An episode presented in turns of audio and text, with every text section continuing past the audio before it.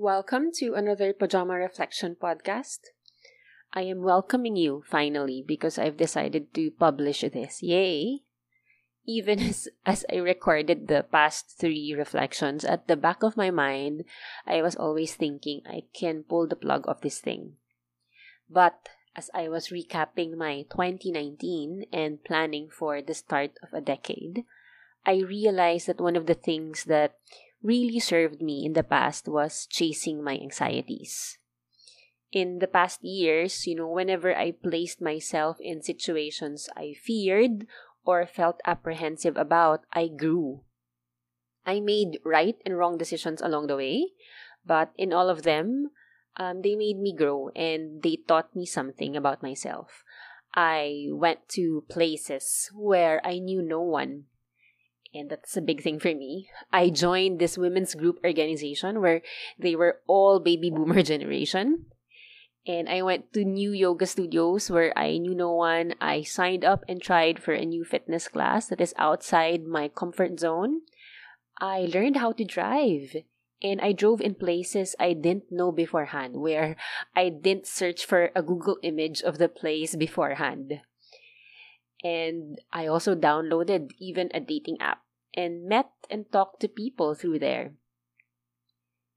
I know it sounds so little, but uncannily, I'm more proud of these little achievements than awards or a graduate degree or a publication or talking in front of hundreds of people.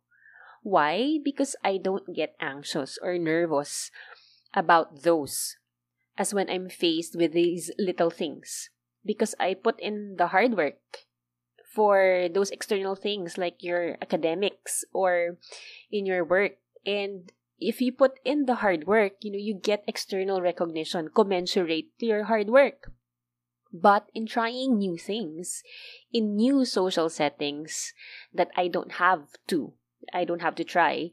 Especially for an introvert like me, who is like a fish out of the water socially, that can be crippling. And if I let myself, this would lead me to not doing anything at all, to always choosing what is familiar, what is safe, and to retreat to my own safe, nice world, which is happy and comfortable. And so I will end up not living at all and just, you know, living in my head. So I think it's really in things that take courage, not hard work, that make me proud of myself, that really matters to me. Hard work is good, it's very good, but courage with hard work, I think, is a life well lived. So when I look back and realize that chasing my anxieties has served me well, I realize that it is similar to what is stopping me and what is holding me back from sharing my reflections. It is this fear of the unknown. There's this gut anxious feeling of my apprehensions of how people will think or how people will look at me after and how I might cringe over this like 10 years from now. But I tell myself, why should I worry about something I only think I would feel 10 years from now?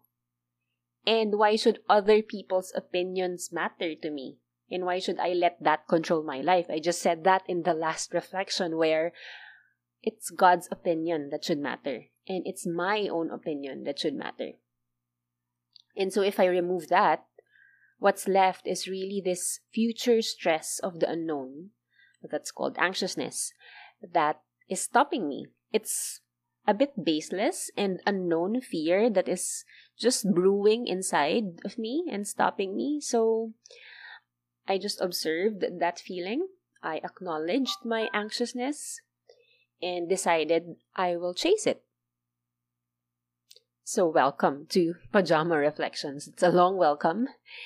And welcome to a braver 2020, specifically in chasing anxieties.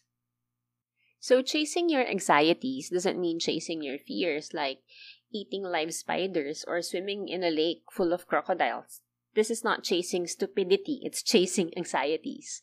So, it calls for a level of self awareness, assumes a level of self knowledge that you know what you feel about certain things and you know what moves you to action or to inaction. So some level of yeah self-awareness as discussed in my previous um, reflection of understanding yourself through your emotions and being able to pinpoint decision points in your life or situations or areas where anxiousness holds you back of certain fears that are a bit unknown and unexplainable. Not unknown, but more irrational and unexplainable. As a side note, I'd like to differentiate that, of course, there are medically diagnosed anxiety disorders, and you need to take careful steps on those. And if your anxieties affect your normal day to day, then go seek a doctor. And there is nothing wrong with that. We should own up to our own mental health and not care about societal judgments.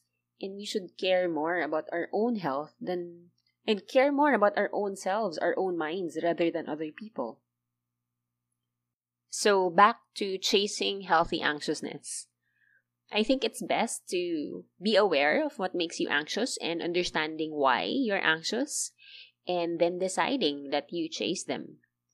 Um, another suggestion is really to make a list of your little anxieties and take small steps to chase them. To place yourself in situations that you feel anxious about, but um, in small doses. So, there's this concept in dog training, because I have dogs, that's called desensitization and counter conditioning. So, the idea is to expose the dogs to certain situations that they are anxious about um, but you expose them to within acceptable limits, never tipping over, and then slowly, slowly expanding that to increase their limits. Counter conditioning is when you change feelings and attitudes or perceptions that you attach um, towards certain things and in certain situations. So sometimes it involves rewarding yourself when you face conditions you fear or after. And I think it applies a lot also to humans. So if you finish like a list of your anxieties, you can start desensitizing yourself by exposing yourself to similar situations, but in low risk situations. And then you treat yourself after, like a good meal or a cup of coffee, whatever makes you happy. So, for example, if it's public speaking, you can desensitize yourself by speaking in front of people you trust or you're comfortable with, whether that's your mother, that's your husband, your wife, a good friend. And once you're comfortable with that, you can expand, like uh, add another person or um, a group of friends plus someone you don't know. And eventually you desensitize yourself. It becomes a norm and you're not as anxious when you're speaking in front of people you don't know.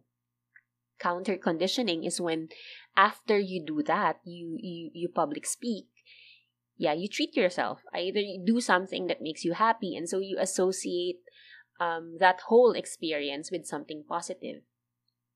And usually, after you face small anxieties or fears, at least for me, I always feel proud and good about myself. And when you do that, when you have that good feeling, my advice is to journal, to share, to reminisce, to recall that whole experience. So if you spent like five minutes just um, doing a public speech or a public speaking engagement, you spend the next hour like reminiscing and recalling um, that experience and how great you feel.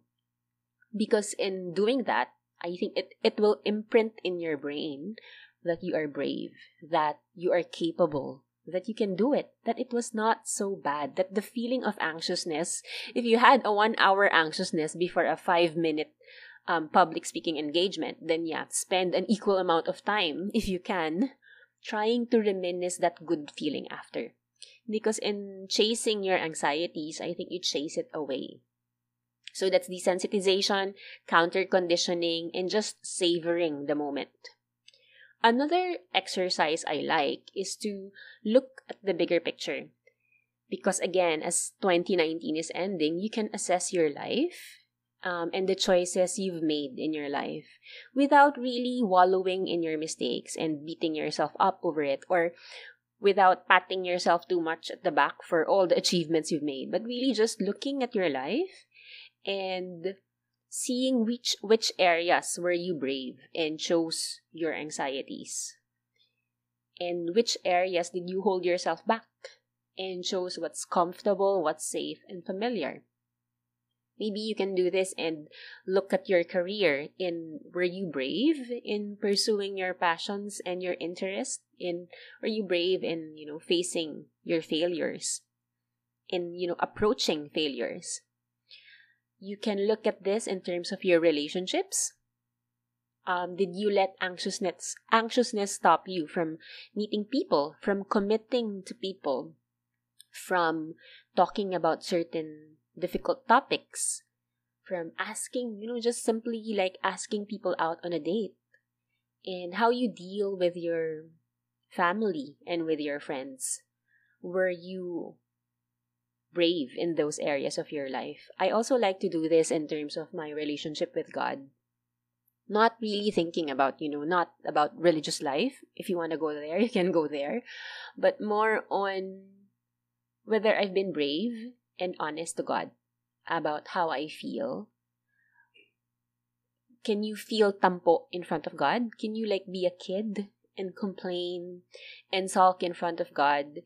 Are you brave enough to be yourself in front of God? And you know not let that image of God as as as a disciplinarian and as an angry God, you know, stop you from having a real relationship with Him. And to move your relationship towards a more authentic and um, real version of yourself and God and not to hide yourself from Him because, you know, it's silly to think that we can hide ourselves from God when He can see everything. So it's just, you know, a lot of stress that you can release if you can just be yourself in front of God. Or maybe you can look at an area in your life where you really wanted to do something but you've let anxiousness hold you back, like writing a book or being a gym teacher. And so just ask yourself what's stopping you. And which areas in your life have you been brave? Which areas in your life have you been safe? And which version of yourself do you like more? And whatever your answer, my message is also a message to myself is that it is not too late to be the person that you want to be. Every day is a choice. Even if you're 30 years old or 80 years old, it's not too late to chase your anxieties away because every day you live and you make choices. Because I think in pushing ourselves, in taking courage, in chasing our anxieties, therein lies our growth. So there is this popular um, IG quote or sticker quotation saying that life begins at the end of our comfort zone. So I'd like to end it there. Thank you for listening. I hope this inspires you to chase your anxieties and to take courage in the small and big decisions of your life.